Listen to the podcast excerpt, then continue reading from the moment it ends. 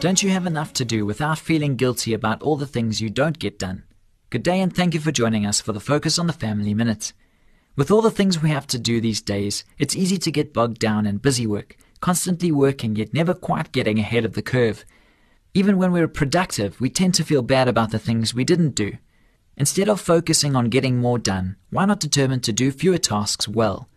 Try to remember that the quantity of your work isn't nearly as important as the quality of it. And don't accept impossible deadlines. When a task is put before you, make sure you build in extra time to get it done. Most importantly, learn when you need to say no to a new project or deadline.